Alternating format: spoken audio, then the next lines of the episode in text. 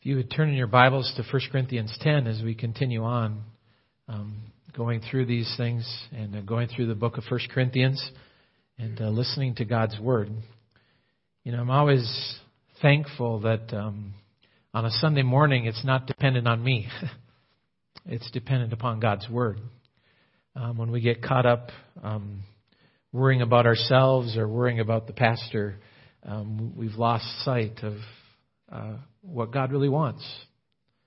And uh, we once again get to hear God's Word. And I'm going to start by reading the scripture passage today, and you may remain seated out of respect to God's Word. But we continue on from last week and begin at verse 14 and go down there through verse 22 of 1 Corinthians 10.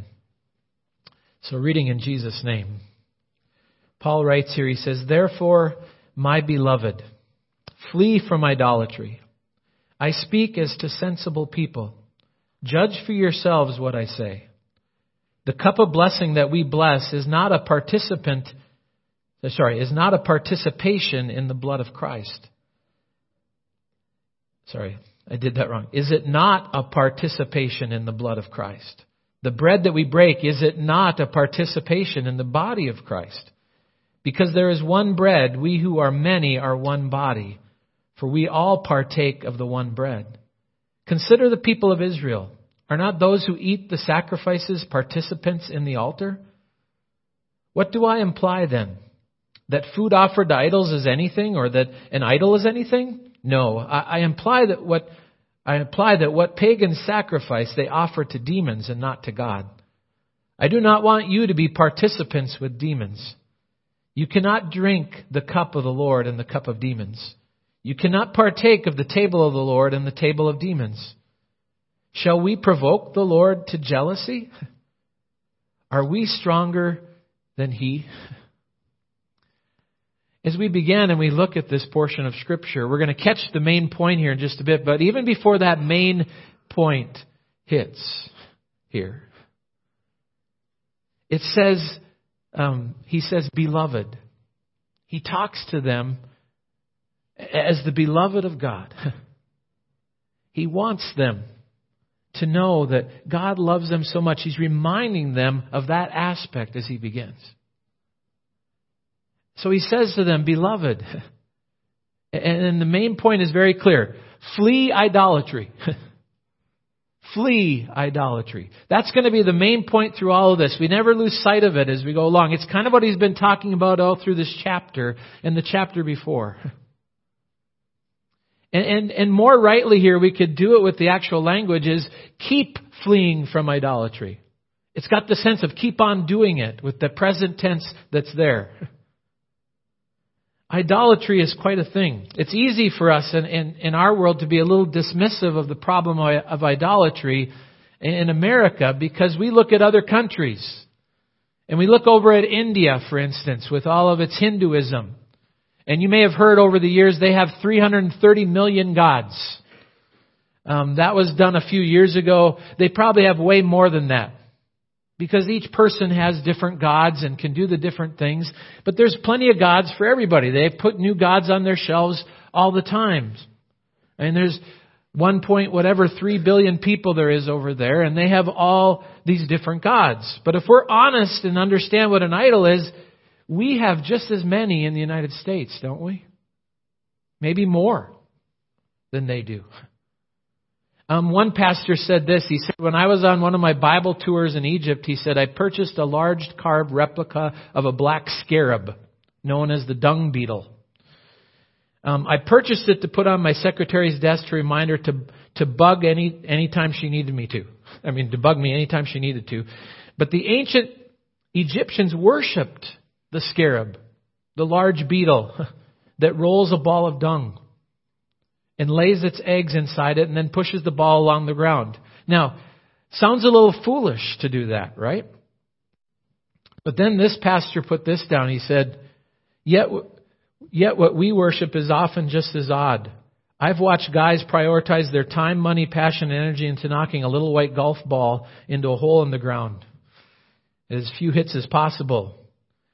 He said, I wonder what the ancient Egyptians would think of that. the great German reformer, Martin Luther, said this. He said, Whatever your heart clings to and relies upon, that's really your God. Your functioning Savior, functional Savior. Augustine, the church father back from the fourth century, said, Idolatry is worshiping anything that ought to be used or using the one who ought to be worshiped. To make use of God in that way. See, the vital truth and the vital fact that Paul is bringing out here is not merely emphasizing with his own authority. He's not just saying, flee idolatry because I'm saying so. He's not just getting the Corinthians to do that because they, they think that Paul thinks they should do that. Paul's not asking for blind obedience, and God never asks us for blind obedience. He wants us to obey Him as a result of true and thorough conviction that God is God. And He's the one who has come. So Paul says this flee idolatry, and then he says, I speak to sensible people. He's putting it in their court. I speak to you as though you're wise, you're understanding. Literally, the word here, to make, you're able to make a decision. You can make a decision about this. You're able to judge this in an intelligent manner and be able to do that. The, the commentator Lenski puts it very well as he looks at them and relies upon them. He, he says here, the question which Paul now asks brings out the vital facts because he takes it and just asks them questions. All of them are plain and all of them are undisputed, these facts. On the basis of these, Paul wants the Corinthians to make a definite decision on their own account. Sensible Christian people will not only at once give the self-evident answers to these questions, and thus the title of this message, the expected answers to these questions, but they will also perceive the force of these answers as far as conduct is concerned.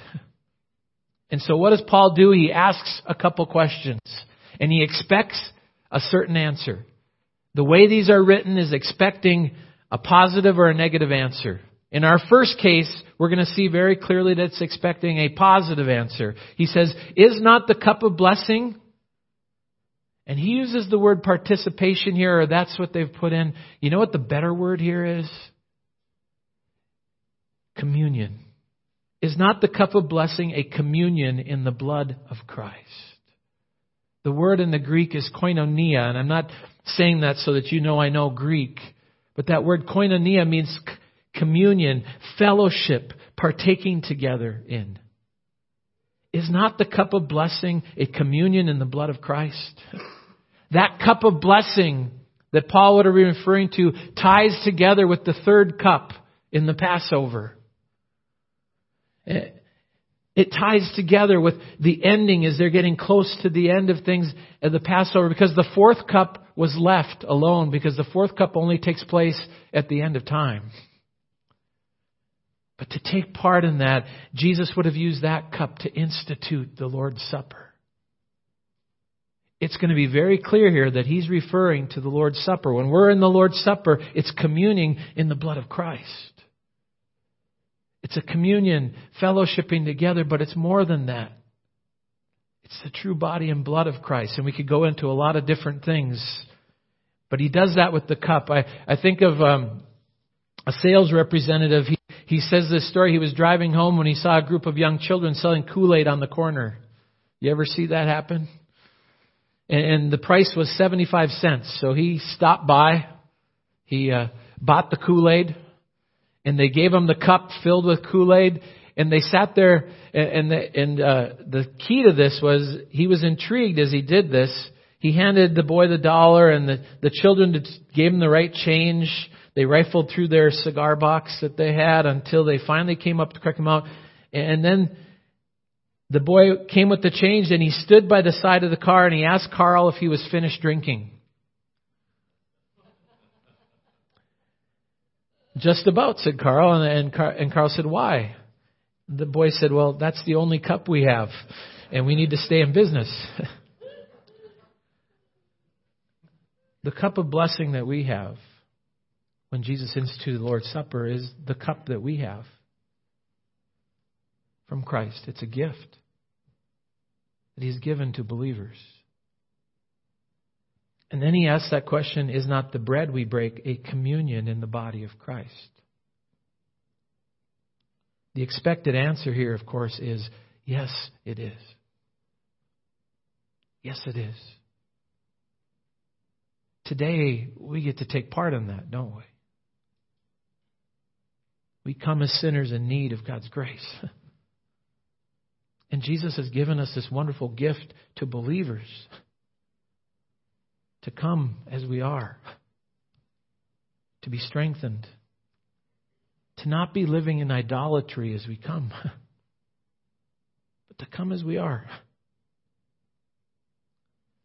And then, after the expected here and the definite yes that we have with regards to things, it says there in that next verse, in verse 17, for we, excuse me, because there is one bread, we who are many are one body, for we all partake of that one bread, of the one bread. Paul takes that jump and, and he reminds them we are, as the, he uses that idea of the one bread to be the one body. And who is the body here? Jesus Christ. And who is the head of the body of believers? Jesus Christ. We're one body. And he brings that out to them again as we should go forward. And then he takes the opportunity and he jumps ahead and he says, Are not those who eat of the sacrifice? He says, Go back to the Old Testament. When they were eating the sacrifices and when the sacrifices were made, were they not participating? And probably a better word here, were they not communing in the altar? And again, as he asks that question, were they not fellow partakers? Were they not communing in the altar? The expected answer is yes, they were. And he's just bringing out that fact again, that truth of what God has given. But he also is getting them to think about the situation they're in.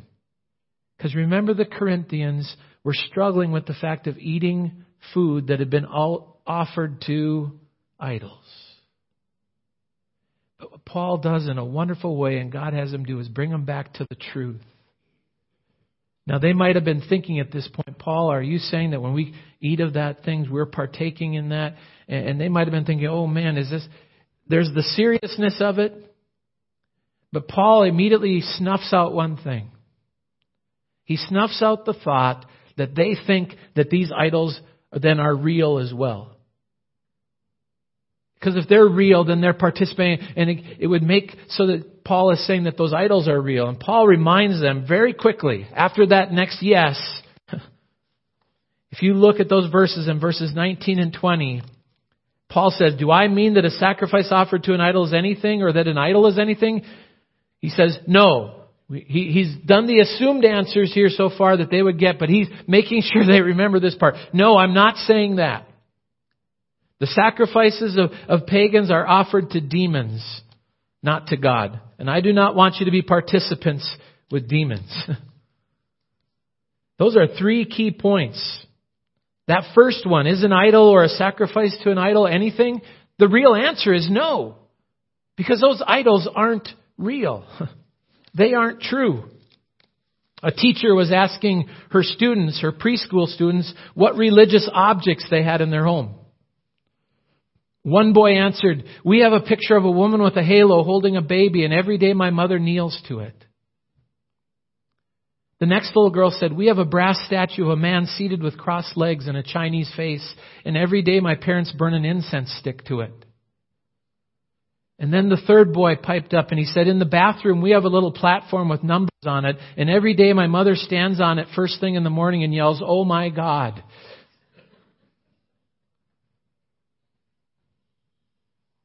The concept of idolatry is unreasonable. It's nothing new. If you read in Isaiah 44, God has Isaiah write about the man who cuts down a tree.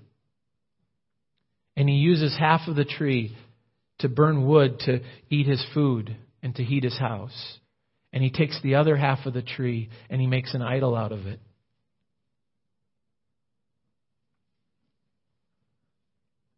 And he can't help but wonder, the man can't help but wonder if he's used the wrong half of the tree for the idol or not. We're caught up in so many different things today, even the religious things. An idol is truly, in that true sense, nothing. And Paul brings that out. But he does point out the seriousness of this nothingness. He says, but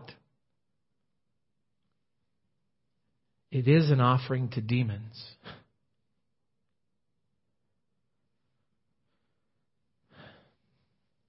It seems harsh, doesn't it? But what is the opposite of what God's desire is? Satan wants to deceive us and to keep us away from God. So anything that keeps God from being first, in that true sense of the word, becomes demonic. Because it keeps us from God. The religious gods of this world are still used um, by Satan to d- control lives. Um, Hinduism, Islam, Buddhism, Mormonism, Jehovah Witnesses um, are all wonderful deceptions that Satan uses um, to control men. They're not always expressed spiritual attacks, so to speak, to control people by possession or oppression by demons, as we read about in Scripture, although that's very real too. But rather, it's that subtle backdoor approach, isn't it? To get us to not trust in God. And the idols that ensnare us can be a lot of different things. They may not necessarily even be religious. Money and work and shopping and possessions and good things like family, even ministry and even service can become. I mean, think of the Pharisees. The spiritual disciplines became more of what they worshiped rather than God. They can steal our hearts away from Christ. And so Paul has this plea with them. He says, I don't want you to be participating with demons. Probably a better word here would be I don't want you to be communicants with demons. and then he says that verse, and it's up on the screen now um, with regards to things. You cannot drink the cup of the Lord and the cup of demons. You cannot partake of the table of the Lord and the table of demons. I'm going to go back to that as we close out. But let's jump down to the last part because he asks those two questions and he does some things in regards to that. But before I do, I just I throw another thing out to you. We get caught in superstitions too, don't we?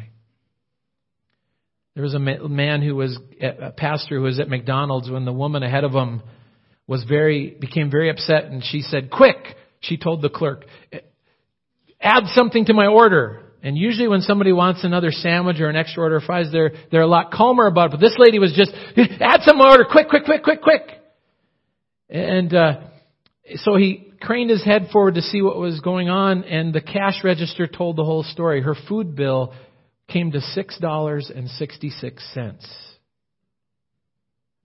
The clerk suggested an apple pie. The woman blurted right away, Yes, yes, yes, let's do it. By the Bible case she carried, he said, I assumed her to be a believer. I thought, does she really think a $6.66 purchase will put her in hell? And then she said, Phew, that was close. I don't want any bad luck. My cousin once bought something for $6.66 and she got awful sick and had the worst luck. Perhaps you've never thought about it, but we live in a very superstitious culture, don't we? You know that uh, the number 13, I mean, there's no 13th floors on a lot of high rise buildings. Um, black cats crossing your path, four leaf clovers, crossing your fingers. Breaking a mirror is bad, seven years of bad luck. And you all know about knocking on wood, right? That all comes from knocking the evil spirits out of the wood with things. Superstition is believing in something that you know is impossible, yet you believe it anyway. I don't want you to be communing with demons, Paul said. And you can't take the Lord to the table of the Lord and the table of demons at the same time. And he says the questions, he says, Shall we keep provoking the Lord to jealousy, or are we stronger than the Lord is? and the expected answer here is an obvious no. Our goal in, in, in things is not to try and make the Lord more jealous. God is a jealous God. We read that. The jealousy of God, though, is that He wants you so much to know Him and to worship Him alone because He has what you need. And He knows the foolishness of the other things. God created us. God's the one who gave us an eternal soul. When we turn from Him, God so wants us to be with Him. So by doing that thing that Paul's reminding them, don't, don't do it. Be careful with it. He's told them before, and by the way, we know that, I mean, it is nothing really, because it is to idols and things, but he's saying, be careful. and he's saying more than be careful. He's really saying, don't do it. Seek for God and God alone. um, a pastor wrote this. He said, I, I went to Japan years ago and we went with friends and I was fascinated by the Buddhist temples. You see that big picture there? There's other ones. That's one from Japan. And they're beautiful places. The architecture was amazing, but the intricate design of all the idols was fascinating. But he said what ruined it for me was when we went sightseeing with some non-Christian Japanese friends. To us, the idols were not a god at all. However, our Japanese friends tried to get us to do several simple rituals that involved calling on the gods. We refused to do it. It made for an awkward moment. but he said, I decided I had enough of temples and would never visit again with non-Christians. The message we were sending was that their God was okay too. He said, I've been back with other Christian friends and I now see it all in a new light. I see the beautiful architecture, the intricacy. But the idols become menacing to me now. And you can almost feel the presence in the room. And he says, I have a sense of what Paul means when he says he does not want us to participate with demons or to commune with them. So if we jump back to verse 21 and close things off, Paul says, You cannot drink of the cup of the Lord and the cup of demons too. You cannot have part in both the Lord's table and the table of demons. It's not a matter of judging what we do here. But if we're going to try and live in both sides of the world and the things of God, in old church speak, we used to talk about straddling the fence. If we're going to try and straddle the fence and live in both sides, what is that going to do? Are you and I two timing God? God wants us to trust Him. That's what He brings to them. I think of the words Jesus said you can't serve two masters. You're going to love the one or hate the other. You'll be devoted to one and despise the other. You can try and straddle the fence. but straddling the fence just doesn't work. To be at two tables at once. Suppose two people invite you to dinner, one of them you have to turn down, or even worse, you get invited to two weddings on the same day. You have to make a choice, don't you, at that point? You can't go to both tables. And that's what many of the Corinthian Christians were trying to do. And I dare say that you and I probably at times try to do the same thing. May we rely on the Lord and trust in Him. and as we come to the Lord's Supper today, it, it's provided for us in a very wonderful way.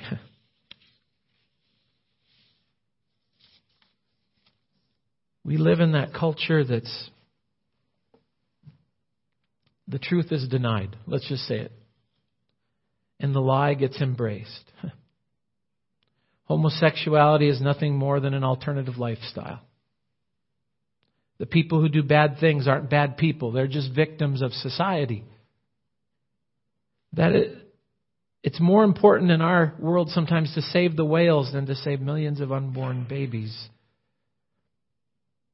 Many people say God isn't real and Satan is a quaint looking dude with that sly smile and the pitchfork. And the external activities here, they really matter. We do need to have the Lord help us to live our lives. To live our lives for Him. Not in our own strength and not to condone the activities that are wrong, but to respectfully point people to what God says.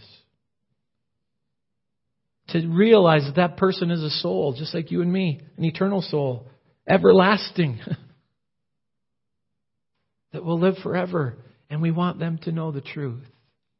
But to share that truth in the love of God. And it's not a bad thing to do a spiritual checkup now and then, is it? And even before we come to the Lord's table, we're told to examine ourselves. And in examining ourselves, we see that we need God. And to come to the table Lord,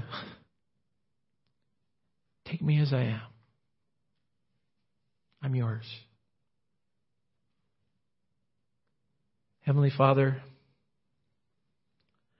um,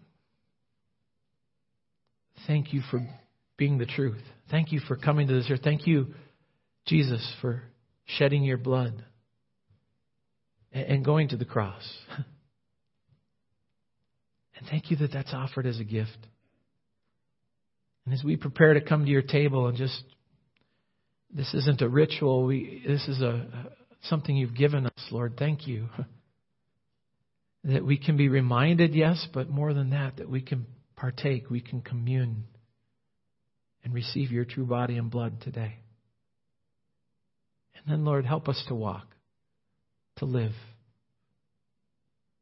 to live knowing that you're God, and to trust you so that you can direct our paths. I pray these things in your name. Amen.